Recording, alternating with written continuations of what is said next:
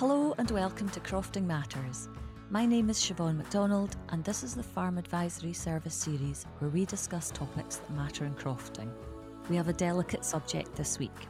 I know the topic of wills and succession is a topic that causes much heartache and stress for people.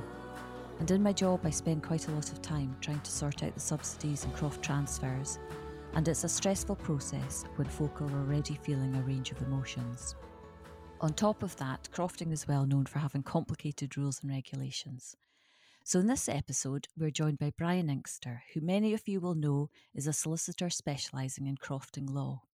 He's also the author of the very good Practical Guide to Crofting Law and is Secretary of the Crofting Law Group. Brian is also an active member of the Scottish Government's group, who are at the moment looking at crofting law reform. Hello, Brian. How are you? Morning, Siobhan. I'm very good, thank you. There's not much disguising your accent on a podcast. Uh, whereabouts in Shetland are you from? I'm from the village of Scalloway. Ah, and are you from a croft? Uh, no, my father was a fisherman. They say in Shetland, the difference between Shetlanders and Orcadians is that a Shetlander is a fisherman with a croft, whereas an Orcadian is a farmer with a boat. Um, but although although my father was a fisherman, he didn't have a croft. His father, so my grandfather, had crofts on Burra Isle, uh, where my father came from. But those crofts were inherited at that time, many moons ago, uh, as was often the case, by the eldest son. Uh, and my father wasn't the eldest son. So the crofts went to the eldest son, who uh, was both a fisherman and a crofter, and my father was a just a fisherman and not a crofter. So, what sparked your interest in crofting law? So, I studied law at Edinburgh University, and then I moved in 1991 to Glasgow to start my traineeship with a law firm. And at that time, crofting law had never really wasn't something that was in my mind as something I was going to be doing in Glasgow. But in my time working for the firm I was working in in Glasgow, which was for you know, probably about eight years, I started getting a lot of work from Shetland. So I was building up work. Although I was sitting in Glasgow, people were contacting me to begin with family and friends, and it sort of grew from there. And crofting law kept popping up as a topic because e- even just in land transactions, you know, even just a house passing, there was the question of it being decrofted or resumed from crofting tenure. So crofting kept popping up, and it wasn't something that you ever did at university or knew anything particularly about, but it became apparent to me very early on that if I was going to be doing legal work in Shetland, even from Glasgow, I needed to know a bit about crofting law. If we could go through a few examples of different things that might happen if a crofter passes away or if somebody's thinking about a living transfer. But before we do that, could you explain some of the terms that are used? Because I think that'll make it easier then when we go on. Yeah. So, starting with an executor, what's an executor? What do they do? So the executor is someone who's appointed to administer the estate and the winding up of the estate. So they're in charge of making sure everything is done properly and legally. And if someone makes a will, they would appoint an executor, or they can appoint more than one executor, or they can appoint an executor whom failing another executor uh, if something happens to the first one. Generally, it is common to appoint the main beneficiary as the executor because the main beneficiary in the will has most of the interest in making sure the will is carried out as it should be uh, and there's nothing to stop you appointing the beneficiary in a will. And typically, say you have a husband and wife who each make a will, generally they would appoint one another as executors, whom failing probably their children. You know, so that would be quite common way of doing it. But also, you can appoint a solicitor as an executor, although we never really suggest that you should. I think some solicitors might say that you know you should appoint the solicitor as an executor, but I think it's probably better having the beneficiary as an executor, the solicitor will still be administering the estate, but then the beneficiary, who's also the executor, can be more in charge of making sure things happen. But you know, sometimes people don't have a particular person that they want to appoint as executor and are quite happy in those circumstances to have a solicitor as executor or to have a solicitor as a joint executor. If you have not made a will appointing an executor and you die without a will, then that's called intestacy. Uh, if you've made a will, it's called testate succession. If you've not made a will, it's intestate succession. If there's no will being made, then you have to seek to have an executor appointed through the court. So you have to go to the sheriff court and lodge a petition to have a executor appointed, and that executor would normally be the closest next of kin who would normally be appointed. So it would be, you know, a spouse or a, a child. If a crofter is writing a will, do they need to have it witnessed? What's the process of writing a will and making sure that it's all okay? Yeah, so a formal will that would be classed as um, self-proving, which means that you know if it was challenged in any way, it would be shown to be a legitimate will, should really be witnessed. An informal writing might have some effect, but really you would want the will to be properly drawn up and witnessed. Um, so that means one adult independent witness who would normally not be one of the beneficiaries in the will but would be independent from the will would witness it. Also, a little peculiarity about wills compared with other documents that may need to be signed is that a will must be signed on every single page. So, not just the last page where the witness signs, but if the will is made up of five pages, then the first four pages all needs to be signed at the bottom by the person making the will, and the last page needs to be signed by both them and the witness. You hear the term beneficiaries, and you mentioned beneficiaries there.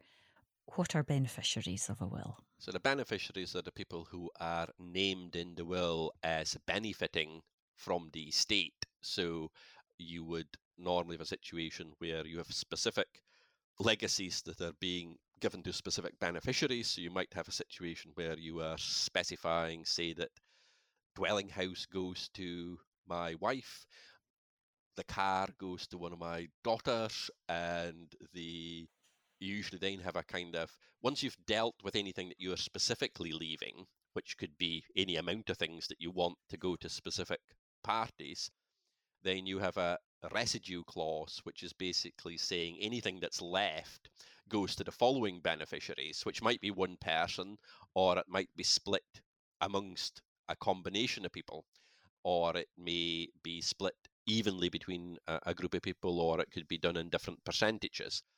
So you've usually got these specific legacies that go to specific beneficiaries who are specifically named, and then you'd have a residue clause that leaves anything left to maybe the same beneficiaries that have received some of the specific legacies or maybe different ones. And again, you would have to specifically name those beneficiaries. So, Brian, I wondered if we could start with, say, a straightforward case. Then, if I could make it increasingly complicated as we go on and see what happens in each one. In my first scenario, I have a crofter who passes away. They had one croft and they were a tenant of it, and they had one relation in the world, and they left a will, a proper will, signed on each page, naming that person to inherit the croft and the grazing share. So, what's the process? Okay, so as a tenant in this case, we're speaking about a tenanted croft.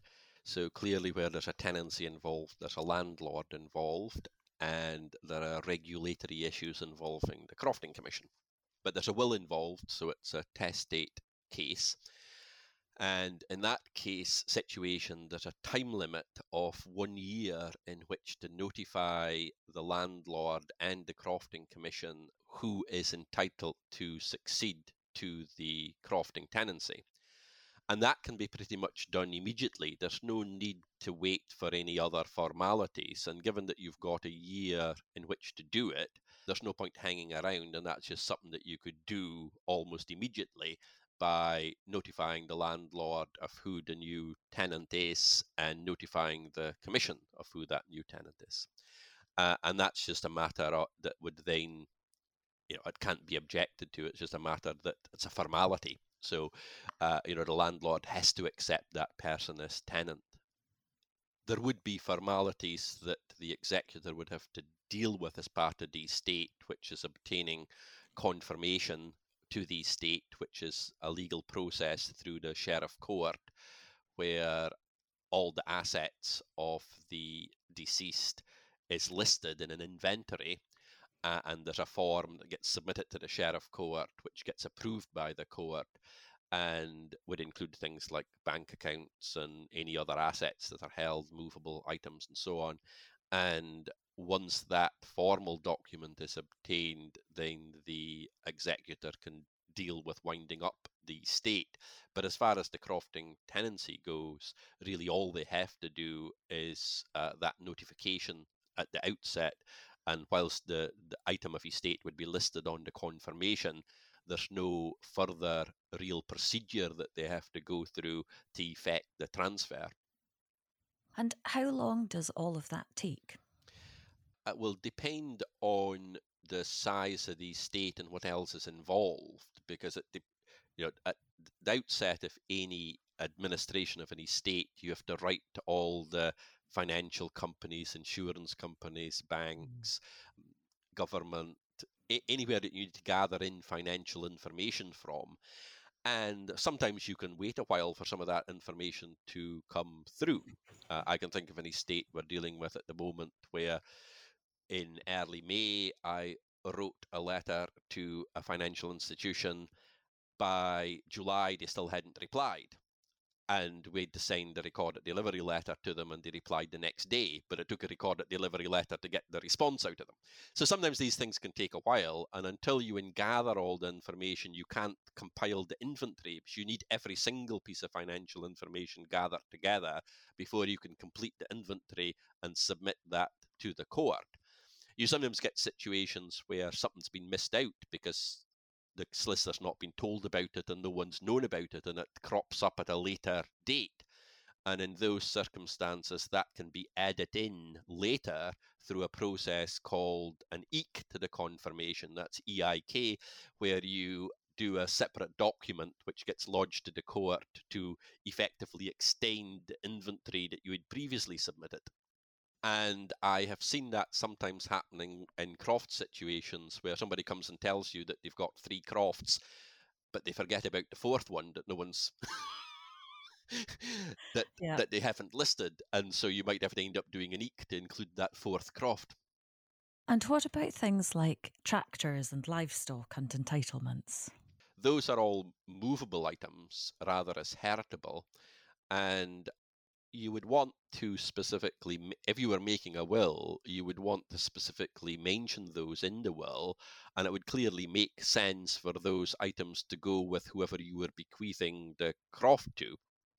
If you failed to specifically mention those, they would arguably fall part of the residue of the estate and would be dealt with as part of the residue clause if you hadn't specifically mentioned them earlier on if you've specifically specified you're leaving the croft to some uh, one person and also your residue clauses to that one person, then everything would go to that one person. So in your scenario with with one person being left the croft, if that same one person is being left everything, then actually you know you wouldn't necessarily have to have a specific bequeathed of croft because if you just said a will saying I'm leaving everything to Siobhan, then everything would go to Siobhan uh, regardless. Uh, it would only be if you were breaking stuff up to different parties that you would need to be very clear that any movable items that formed part of the croft went with the croft to avoid a situation, an unintended consequence where that might end up going to somebody else.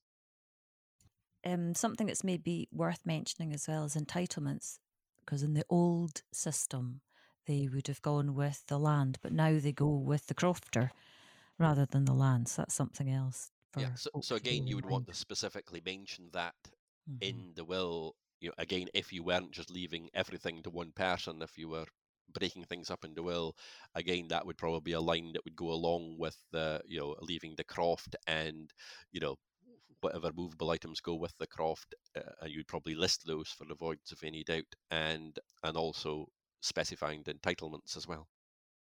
So, say we have the same crofter tenant, one relation in the world, but they don't leave a will. What happens then? So, in that scenario, if they've just got the one relation who would be entitled on intestacy to inherit their estate, then firstly, as I said earlier, if you've not made a will, then there's no executor being appointed. So you would have to go through the process I mentioned earlier, where you would have to petition the court to appoint an executor. You would probably be seeking to appoint that one beneficiary as executor because that's the obvious person uh, and probably the only real person that could be executor. So they would have to be appointed executor in the first instance before they could do anything because they would have no ability to deal with the estate until they had been petitioned and approved by the court as being an executor. Once you had done that, then uh, in an intestate case, you have a period of two years in which to notify the landlord and the commission of uh, who is who the croft is being transferred to. Um, unlike a testate case where it's one year. And whilst you have that two year period, it used to be thought, and there was case law that had said this, uh, and I'll try and explain this, but if you get a bit confused or lost, just interrupt and ask me, and I'll try and clarify it because it gets a little bit complicated. Okay. So, at one point a few years ago, the perceived uh, wisdom um, via land court judgments was that um, you had to get confirmation first. So I'd spoken before about how in a testate case you had to get confirmation at some point, but also in an intestate case you still need to get confirmation. And that once you'd got the confirmation from the court, you then had to get a certificate of confirmation relating to the croft and a certificate of confirmation is just issued by the court particular to that one item of estate on the inventory. So it would be uh, like an extract from the whole confirmation, but just specifying the croft. And then on the back of that uh, certificate of confirmation, you would type up a docket which would be stating that the item on that certificate being whatever croft it was was being transferred to and you would name the beneficiary uh, in your example the one person who had uh, was inheriting on intestacy and the executor would have to sign that. And only once you had done that process could you then intimate to the landlord and the crofting commission that the transfer to that person had happened. And so all that would have to happen within the two year period. And if it happened out with the two year period, you would run the risk of the landlord being able to seek to terminate the lease. Now, there was a case that went through the land court on exactly that circumstance where the procedure that I've just described hadn't been carried out timeously, and the landlord sought to terminate the lease, and the Scottish Land Court, going on what had been decided previously, stated that that was correct. It was very unfortunate for the inheriting crofter, who in that case was a nephew, that they were not going to inherit the croft, but they should have followed the procedures and they failed to follow the procedures properly but they had notified, so the landlord knew that, that they had the entitlement to inherit, but they hadn't done the confirmation and the signing on the back of the, the certificate. The case was appealed to the Court of Session, and the Court of Session, I think that was just last year or the year before, it's quite recent, not that long ago anyway. The Court of Session disagreed with the Land Court and said that the act of informing the landlord was sufficient and you didn't have to sign a docket transfer. So the kind of perceived wisdom that we understood to be the case is no longer the case. And so in an intestate case, it's no it's actually no different from a testate case in that you can almost immediately, although probably you would have to wait for the executor to be appointed because to be nobody to actively do it, you can almost immediately just notify the landlord and the Crofting Commission of who the tenant is going to be under succession, and that's sufficient. And it's seen as though the subsequent confirmation sort of ratifies that, but Okay. without there being any need to sign docket transfers. Okay. So that and that's quite a recent change in how the law of succession has been seen to to operate. It was September 2022, so it was just last September that the Court of Session made that decision. Goodness. Because everything does take ages, doesn't it? It's already a stressful time for people and they've got lots to sort out. And this is another thing. And by the time you've written to folk and got answers back, just takes forever. And two Yeah. years passes in a flash. Uh-huh. Although, given uh, this latest Court of Session ruling, you know, the fact that you now know that you don't have to do a lot of process first before notifying the landlord is good because you can pretty much do that at a very early stage and you know that that box has been ticked and that the landlord cannot then seek to terminate the tenancy at the end of the two year period. In any succession case involving the tenancy of a croft, notify landlord and the crofting commission as soon as you can. Good advice. So then, what happens if we've got a crofter tenant? They leave a will and they want to leave the croft to two people, one croft to two people. Is that possible? And what happens? We're still speaking about a tenanted croft here, yes? Yes. So historically, it wasn't possible. You could only leave it to one person, but there was a change in the law that allowed you to leave a tenancy to more than one person, but on the basis that you had to divide the croft first. So if you've got a cr- croft, and let's speak at the moment, we're just speaking about leaving it to two people rather than more than two people, you would have to specify in your will that you wanted the croft to be divided. And you would have to make it clear as to how that division was going to take place.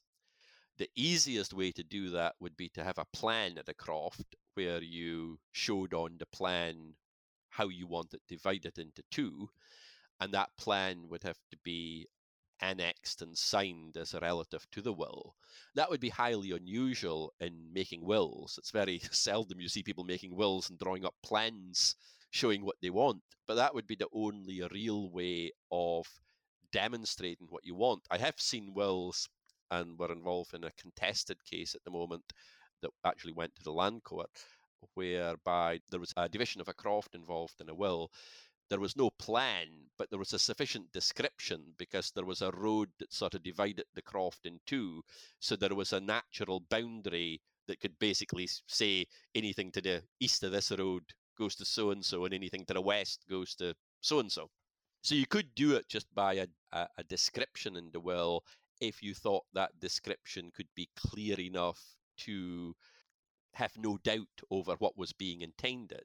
But otherwise, and possibly in any event, it would be sensible to have a map delineating in one colour the croft area you want to go to beneficiary A, and in another colour the one you want to go to beneficiary B. Now, that's all very well because you've put that in a will, but the law says that the Crofting Commission have to agree to that division. An application has to be made by the executor to divide the croft in the way that the will has suggested, and the Crofting Commission have to approve that. And if the Crofting Commission approve it, it then needs to be registered in the Crofting Register, otherwise it's null and void. So you have to go through that step. You are therefore then hoping that the Crofting Commission are going to see that it's sensible to divide this croft. But the Crofting Commission may take a view that isn't in the interests of the croft, crofting for this croft to be split up for whatever reason. Maybe it's a very small croft and dividing it in two is going to make it not very viable or whatever. So if the Crofting Commission were to reject that division application and you hadn't made any other provision in your will, then effectively that element of the bequest would fall into intestacy and would be dealt with through the law of intestacy because it would be a failed bequest. So, in those circumstances, you would need to have a fallback position in your will, which would have to be that if uh, a sort of second clause saying, if the Crofting Commission don't agree to this division, I want such and such to happen, and have an alternative clause, you know, spelling out something other, just in case the Crofting Commission refuse the division, to avoid it falling into intestacy and maybe something unintended happening as a result with the croft. You would also have to bear in mind that given the one year notice provision on test to testacy, that all this would have to happen because that second clause, depending on how long the, the division application takes and how long the Crofting Commission take to approve it, and if they don't approve it, all of that would have to happen within one year Otherwise, the second clause would be invalid because you wouldn't have met your one year time limit if that was notifying somebody else to become tenant at a croft. So it's fraught with problems. We'll maybe come on to discuss how, in an owner occupied situation, it's maybe a lot easier and maybe somebody thinking about dividing a croft amongst two or more parties would be, be more advisable for them to purchase the croft, become owner occupier, and then they can grant title to separate parties or combined. So suppose you have two children, you want both children to get the croft. With a tenancy, you couldn't do that unless you divided the croft because only one person can be the tenant. Whereas in an owner occupied situation, you could leave it jointly to your two children and they would both have an equal one half pro indiviso share in that croft. And it's a lot simpler and straightforward. Or you divide the croft while Yeah. you're still on this earth. Yeah, exactly. Yeah. Mhm. Yeah. And of course, because of the crofting register, it takes nine months. So, and nothing's affected, nothing goes through until crofting register goes through. So that's a long time, Yeah. three quarters of a year. Yeah. Uh, and all of that could have an impact on that one year period. And maybe that's something for us to take to the bill group. Maybe that should be two years in the same way as it is in an Mm. intestate situation, just to cover those you know possibilities. So you mentioned their owner occupiers. So if we have a crofter who's owner occupier and they only have one relation in the world and they leave a will, they've been very good, they've left a will and they name that person to inherit the croft and the grazing share as well, better not forget that. Then what's the process there then? So it's a lot more straightforward because they have a heritable title to the croft. They've made a will, so there's an executor that's been appointed in that will. There's no landlord because it's owner occupied, so there's no one to notify in the same way as there would be with a tenancy. And the Crofting Commission have no part to play in it. You're immediately taking a landlord and a Crofting Commission out of the equation, which is immediately making life a lot more easy. And there's no time limits affecting it in the same way as there would be with a tenancy. So uh, you would still need to obtain confirmation of the estate through the sheriff court in the same way as I described earlier. And once you had obtained confirmation, then the executor would, well, the solicitor acting would prepare a disposition, which is a conveyance transferring the title from the executor to the beneficiary. And the executor would sign that deed, and that deed would be registered in the land register. And you would also have to register the transfer in the crofting register. So it's much simpler, but then if it's an owner occupied croft, a grazing share won't be owner occupied. It's always going to be tenanted. Not So always. Oh, okay.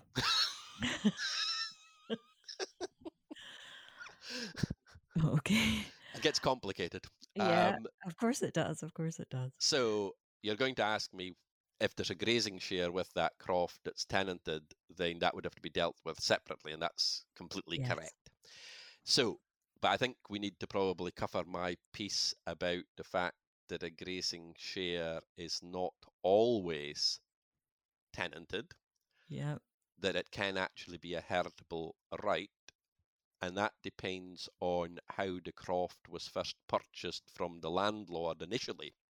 Okay. So, when you purchase a croft for the first time from a landlord, you can ask the landlord to include the grazing share as a heritable right.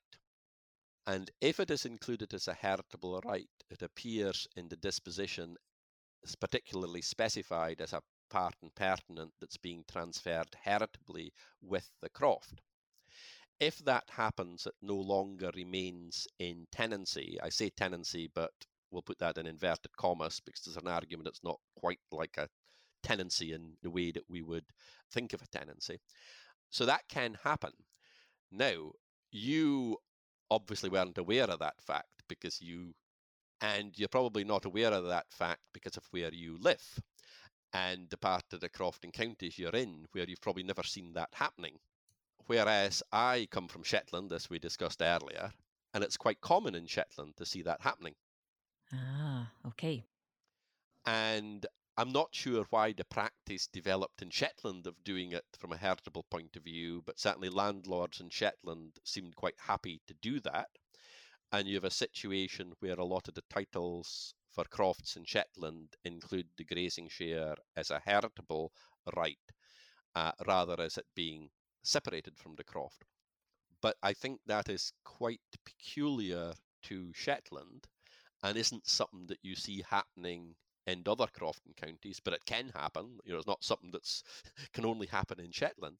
So if you had a landlord that was willing to sell the grazing share as a heritable right, it's actually beneficial for everybody because it it keeps the the sh- share attached to the croft rather as it being Mhm. separated from the croft.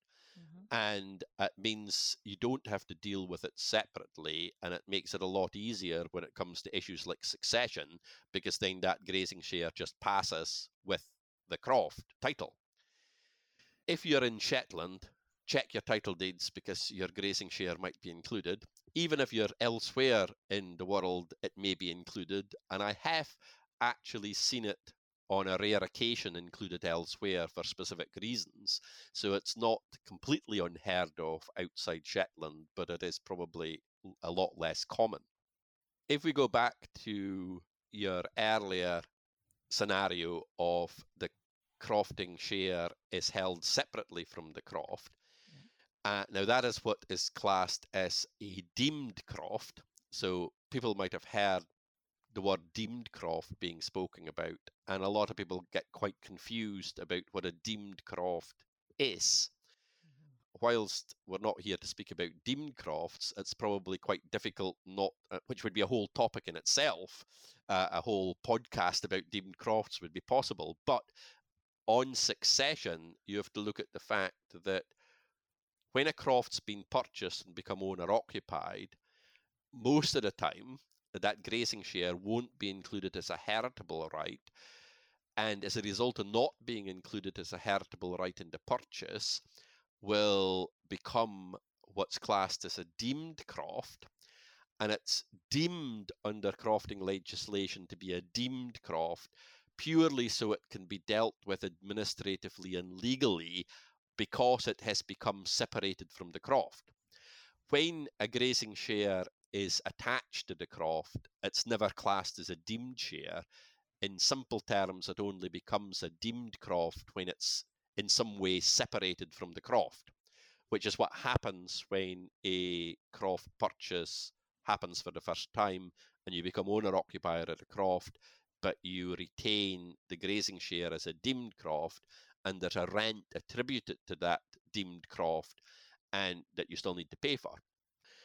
To get back to succession and the question of the will, in this case, we've got a will with an owner occupied croft, a deemed grazing share croft, and the will is specifying that it's all being left to one individual. So I previously gave the scenario about how that was easy and simple with the owner occupied croft. You then said, what about the grazing share? And if the degrazing share is a deemed croft, that has to be dealt with in exactly the same way as the croft we spoke about earlier that was in tenancy. So that would need to be notified to the landlord within one year because there's a will in this situation and would have to then involve that notification to the Crofting Commission and the landlord before it would be effective. Here's me thinking that that was going to be the simplest question. I think whenever anybody gets into deemed crofts, it becomes the most complex of things to, to get your head around. And so, to make it worse, then, what would happen if that owner occupier crofter and their grazing share, which is a deemed croft, what happens if they don't leave a will? In this situation, they're not leaving a will, but there's only, am I correct in saying, are we still on one person? Yes, yes. one person. So there's one person who can inherit um, their closest relation, and uh, it's not a multiple beneficiary situation. So again, in that situation, it would just be a case of the executor needs to be appointed as executor through the sheriff court to transfer the croft because there's two bits uh, although it's all intestacy there are two bits involved here. There is the owner occupied croft and there's the deemed croft tenancy. They're dealing with them both separately. They would have to with the croft owner occupied croft same procedure as before. They have to get confirmation then do a disposition transferring title. There's no time limits and there's no notification procedure involved with that. But with the deemed croft tenancy for the grazing share, because we're in intestacy, they have two years rather as one year to deal mm. with that. But again, they just need to notify the landlord and the crofting commission, and they can do that as soon as the executor's been appointed. We'll maybe go back to a tenanted situation then. Hopefully, this is a simple one. So, crofter one croft, they're a tenant, they pass away, they have a husband and they have five daughters, and they leave a will naming the husband to inherit the croft and the grazing share. What's the process? Because the tenancy is considered to be a heritable right, you can leave a heritable right to whoever you want to, effectively the position becomes more complicated when you get into the question of movables and legal rights around movables. So, so the husband has been left the croft, so that's fine, and it's no different from our earlier scenario about there being one sole person surviving, because in the will you've nominated the husband to obtain the tenancy. The fact there's five daughters is neither here nor there because however many daughters or children there were is fairly irrelevant because you've decided to leave the croft to the husband. The husband gets the croft, and because it's a tenanted croft, it's the same procedure as we described earlier. It's a testate succession, so you'd have to notify the landlord and the commission within one year. Same scenario. So our crofter passes away. She has a husband, she has five daughters, but she doesn't leave a will. What then?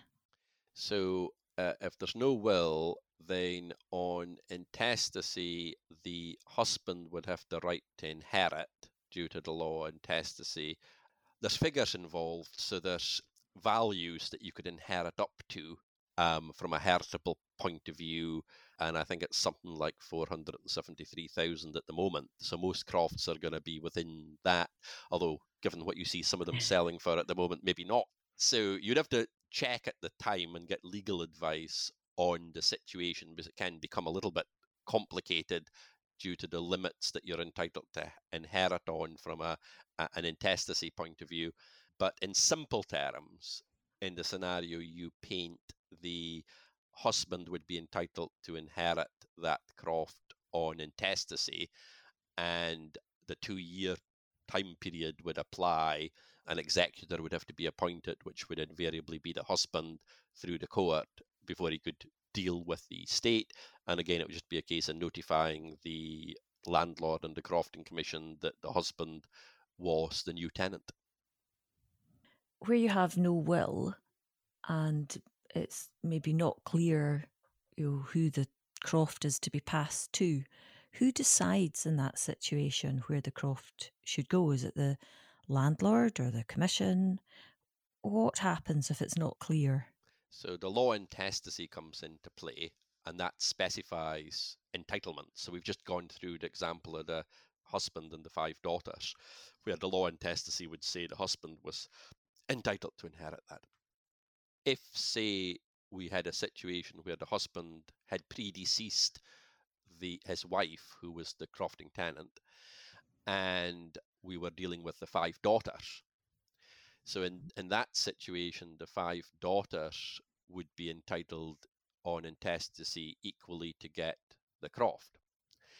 But that then poses the problem because a croft tenancy can only be bequeathed to one person and unless we have the division here we've not got a will so there's no division procedure because no one's written that in so we have a situation where the law is saying all five daughters are equally entitled to share in the croft tenancy but they can only really share in the value of that croft tenancy not obtain the croft tenancy themselves.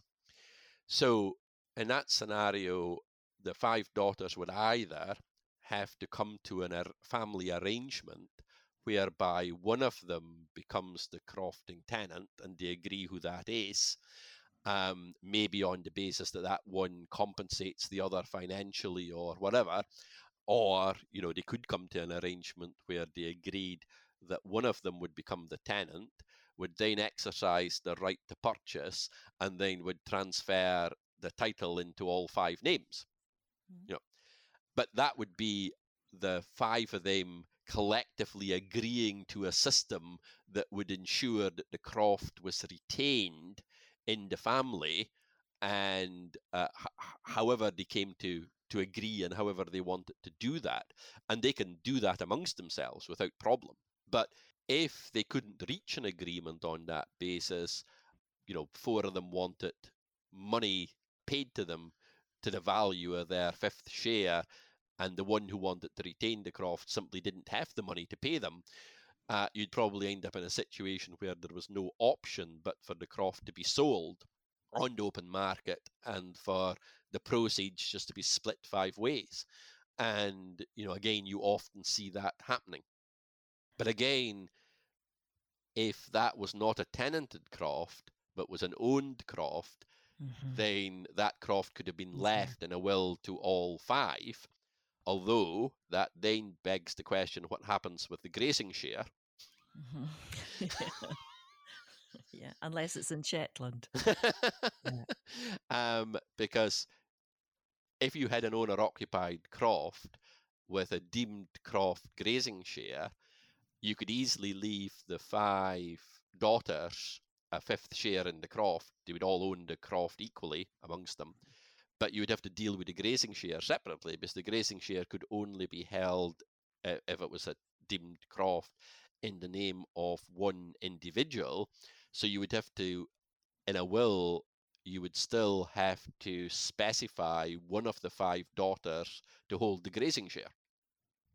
Just going back a step, could you explain what makes something heritable property and what makes it movable? So, a croft is always going to be heritable, and that is because it is land and it's a, a heritable property. And whether that's held in tenancy or it's held as owner occupied, it's still classed as heritable because it is land, effectively. So anything that is seen as you know a house, an area land that's either held on a lease or held on a, a, a title is heritable. Anything that is movable would be your livestock, your tractors, your contents of a house, anything that you can pick up and carry away, I suppose, uh, or drive away or you know move would be classed as a movable, whereas you couldn't pick up the croft or the house and move it somewhere else. That might be a very kind of simplistic way of looking at it, and maybe not a very legalistic way of looking at it. I'm sure if I looked up a legal definition of heritable movable property, I'd be saying something completely different. But uh, in simplistic and explainable terms, uh, I hope that describes it adequately. Yeah, no, that makes it easier, definitely. Brian, what happens if the croft isn't transferred within the one year or the two year period? So, if it is an a testate situation where you've got a will and you've got the one year period, if you fail to notify the landlord within the one year period, then the bequest becomes null and void. So that's quite significant at the end of the one year period. And it then falls into intestacy and has to be dealt with according to the law of intestacy as opposed to whatever was specified in the will. So that could have, you know, unintended consequences on the part of the bequester because the procedure wasn't carried through. And in the case of a intestate estate where you would have to notify the landlord within two years, if you've not carried out that notification, then technically the landlord could seek to terminate the tenancy, although there is the ability to seek to extend by agreement the period of two years for a longer period. So, again, there are potential consequences of not carrying out the correct steps timeously. And whilst one year and two year might seem like a long time, it can go past quickly. And you sometimes get estates where people just haven't contacted the lawyer and haven't dealt with anything for a long period because they didn't think they needed to do so immediately. Uh, and indeed, that is effectively what happened in the, the court of session case I mentioned earlier, which went on for many years with the, the correct procedures not being carried out, although the fact that the landlord had been notified was seen as sufficient to avoid him being able to terminate the lease. So, you know, really the important point here is make sure you get that notification done timeously. Brian, maybe what are your top tips? Do you have some top tips that you can give us? So the the Law Society used to have a little marketing slogan uh, many years ago, which was "It's never too early to call your solicitor." So if we follow that Law Society marketing slogan when it comes to crofting and succession, it's never too early to call your solicitor. So get in touch with your solicitor, look at putting things in place. You have to explain your particular circumstances so that you can then get legal advice around what you should be doing for your circumstances, depending on what your setup is with crofts, whether they're tenanted, owner occupied, who the beneficiaries you have in mind are. Because there may be things that your solicitor will say to you, you know, rather as making a will now doing this, why not buy the croft? Why not divide the croft? Why not do things in advance that'll make life easier or make it a lot simpler to effect your wishes rather than create a will that's going to be quite complicated and might end up not having the effect you want it to have, especially if you're dealing with a tenanted croft and the potential of having to divide it, for example. No, that's very good advice. Thank you very much, Brian, for some clear explanations and I hope that has helped people to plan ahead and get in touch with their solicitor. If folk want to contact you, Brian, what's the best way to get in touch? You can find us via the website on inksters.com. You can contact me through our office in Glasgow by email on brian at inksters.com, by telephoning 0141 229 0880, and hopefully through one of those means you would be able to get a hold of me. That's great. Thank you very much. If you have any topics you'd like covered on this podcast, then please do get in touch. We'd love to hear from you. And please subscribe to hear the next episodes. And also have a look at some of our other FAS podcasts. There's Thrill of the Hill and Stock Talk, which have lots of good and timely information which will be of interest to crofters and hill farmers. The Farm Advisory Service Podcast audio advice on livestock, crops and soils, environment, rural business, and more. Brought to you in association with the Scottish Government.